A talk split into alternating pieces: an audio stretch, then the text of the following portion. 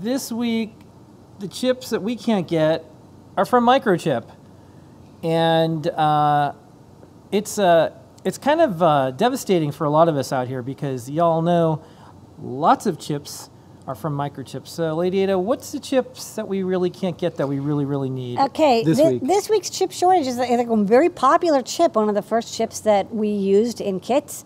Uh, everyone knows this is the Atmega 328, uh, sometimes called the 328P, which is a lower power version.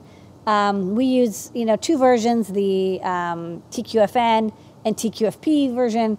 Honestly, I always take the QFN because I can always put a QFN where QFP was.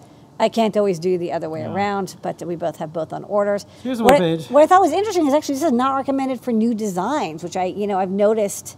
I think I mentioned um, on the Desk Lady Ada the LSM 9DS1 from T, um, from ST, a sensor that people really loved. Also is NRND. Uh, a little scary because this is a uh, very popular chip. That said, I don't think they're going to discontinue it. I think they're just saying, hey, like this chip is like over 10 years old, 15 years old now. Yeah, and we're seeing like, you know, 2023, and they have a preferred partner program. We're a part of that. We paid for the, the stuff in advance, and the dates just keep changing.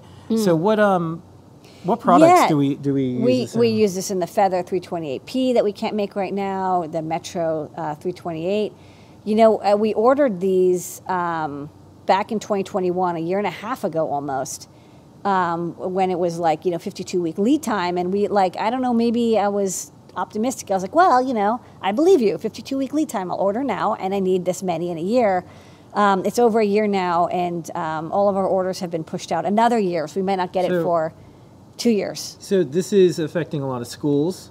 Yeah. It's affecting educators. It's a a lot of people making kits, yeah. a lot of people making And- projects. And the stuff that we make and sell are, is usually for people to help others make and That's sell right. and become engineers. It's dev boards. People want to, Yeah. you know, it's ironic. You can actually get a dev board for cheaper than individual chip now.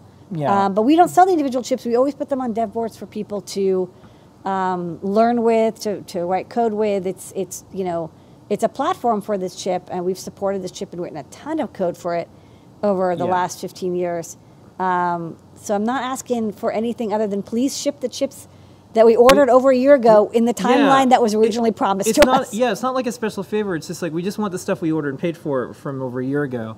So um, you know, and if and if there is um, things that the companies want to start bundling, like oh, we don't have enough chips. Well, how about you allocate some to the companies that are doing the most open source code for that chip? Yeah, all we're doing is making more developers. Yeah. Um, So and getting it to students that's a request. and kids. So It's on the DigiKey site. You can see zero in stock. And Never, uh, forever. Yeah, this is what our this is what everything looks like always and forever. Okay. Zero in stock.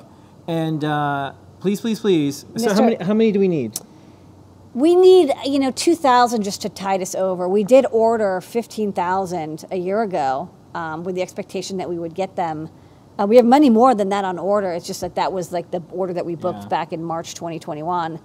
Um, but yeah, I think even you know a reel of a, a 2,000 or 4,000 would tide us over. If, it, if we really aren't getting it for another year, we need about eight, eight to 10,000 Yeah. at least. And uh, someone in chat says the 328p QFN, a company quoted them forty dollars per chip, which is ridiculous. It used to be like a dollar and then for the QFP ones, um, some companies are starting to use the clones because they have no choice. Which is And- actually a, a problem because you know the clones are not. Uh, there's actually code that we've seen that does not run well on the clones, or they don't.